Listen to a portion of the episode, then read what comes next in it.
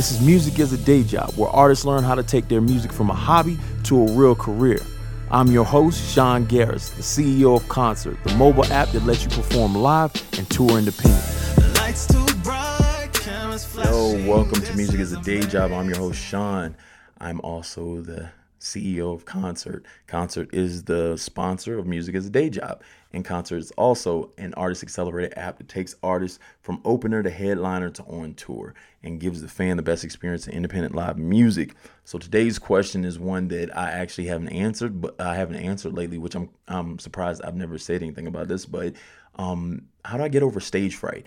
I see a lot of artists that deal with this, and like all the way to the point I've seen people throwing up before shows. I've seen people crying before shows.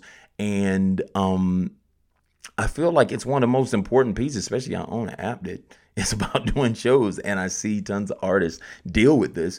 And it's one of those things that if you're really dealing with it, it is, it's a lot to deal with. And the first thing I always tell people is I ask artists if they practice. Do they actually practice their sets?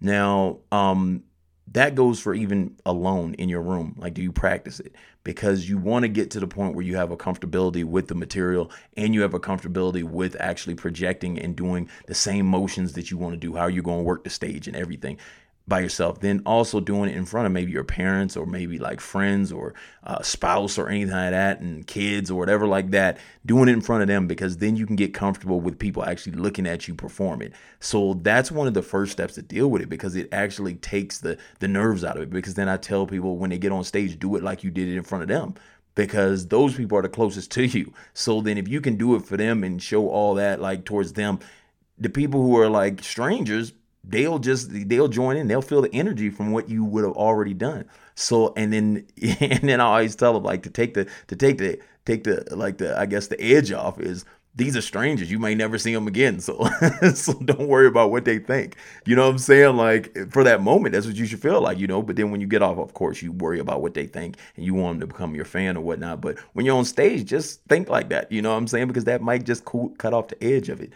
Um, another thing is like one thing about stage fright is that when people when, when when you're on stage, it matters where you pay attention. Where if you're paying attention, like if you're looking at everyone's eyes, which I always tell people this, if you're looking at everybody's eyes, it's going to it's going to get to you. Because then you're trying to pay attention to responses to your music. And if the response doesn't work the way you wanted that response to be, then what you're going to do is you're going to you're going to react somehow. And that may make you shut down and that make you feel some type of way. Um, never look. I personally, when I would get like uh, like feel some type of way, I look right above the crowd, like right above them. And so it looks like I'm in contact with them and they're thinking I'm in contact with them. But then I'm not paying attention to those emotions. So then I'm looking right above them. So then I could actually, someone could be looking at me stone faced like, and I can look dead right above them and then keep, keep performing the way I'm performing. And a lot of people respect that because they know they came in the stage just to stand and give a stone face. And then they're like, wow, this person really just kept, you know what I'm saying, turning up and didn't pay attention to my stone face. And see, that's the crazy thing is just keep that, keep that look right above the crowd. Stay looking right above the crowd, makes it easy. Another thing I tell people is, If you if you're that worried about the people in the crowd, wear sunshades. If you're that type of artist, you can always wear sunshades.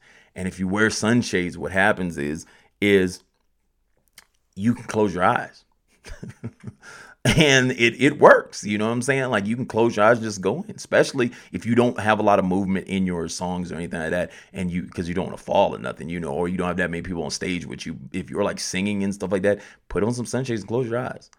And that can help take off the edge. That's another thing that can that can do it. Um, uh, another thing is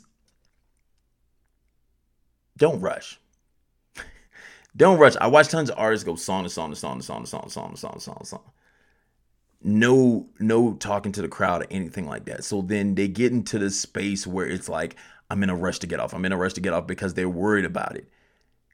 Always go and relax and give that performance instead of the rushed performance. Because even if you get it right rushed, it doesn't sound as good. It doesn't feel as good. So if you have to slow it down and do less songs, Just slow it down and let it, let you like vibe with the people like you would talk to them regular.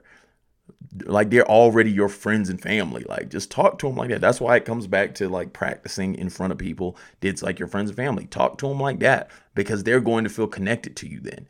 And that can take off the, the stage fright. That can stop the stage fright from being too crazy. Um, let me see. What's the last thing that I can give to you? Um,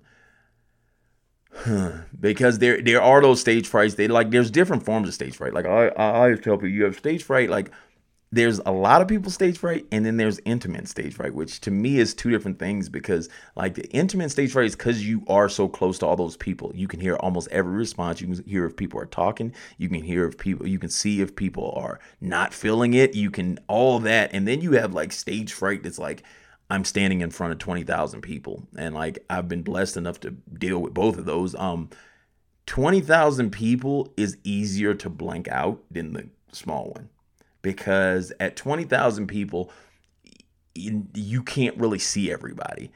And it's one of those things where you're just like, you can just kind of zone out, and it didn't seem as bad. Actually, when you're in close quarters, you have to like do these things that I'm telling you, like, so it's like, so you don't freak out, because it's like, you can hear everyone, you can see how everyone's responding.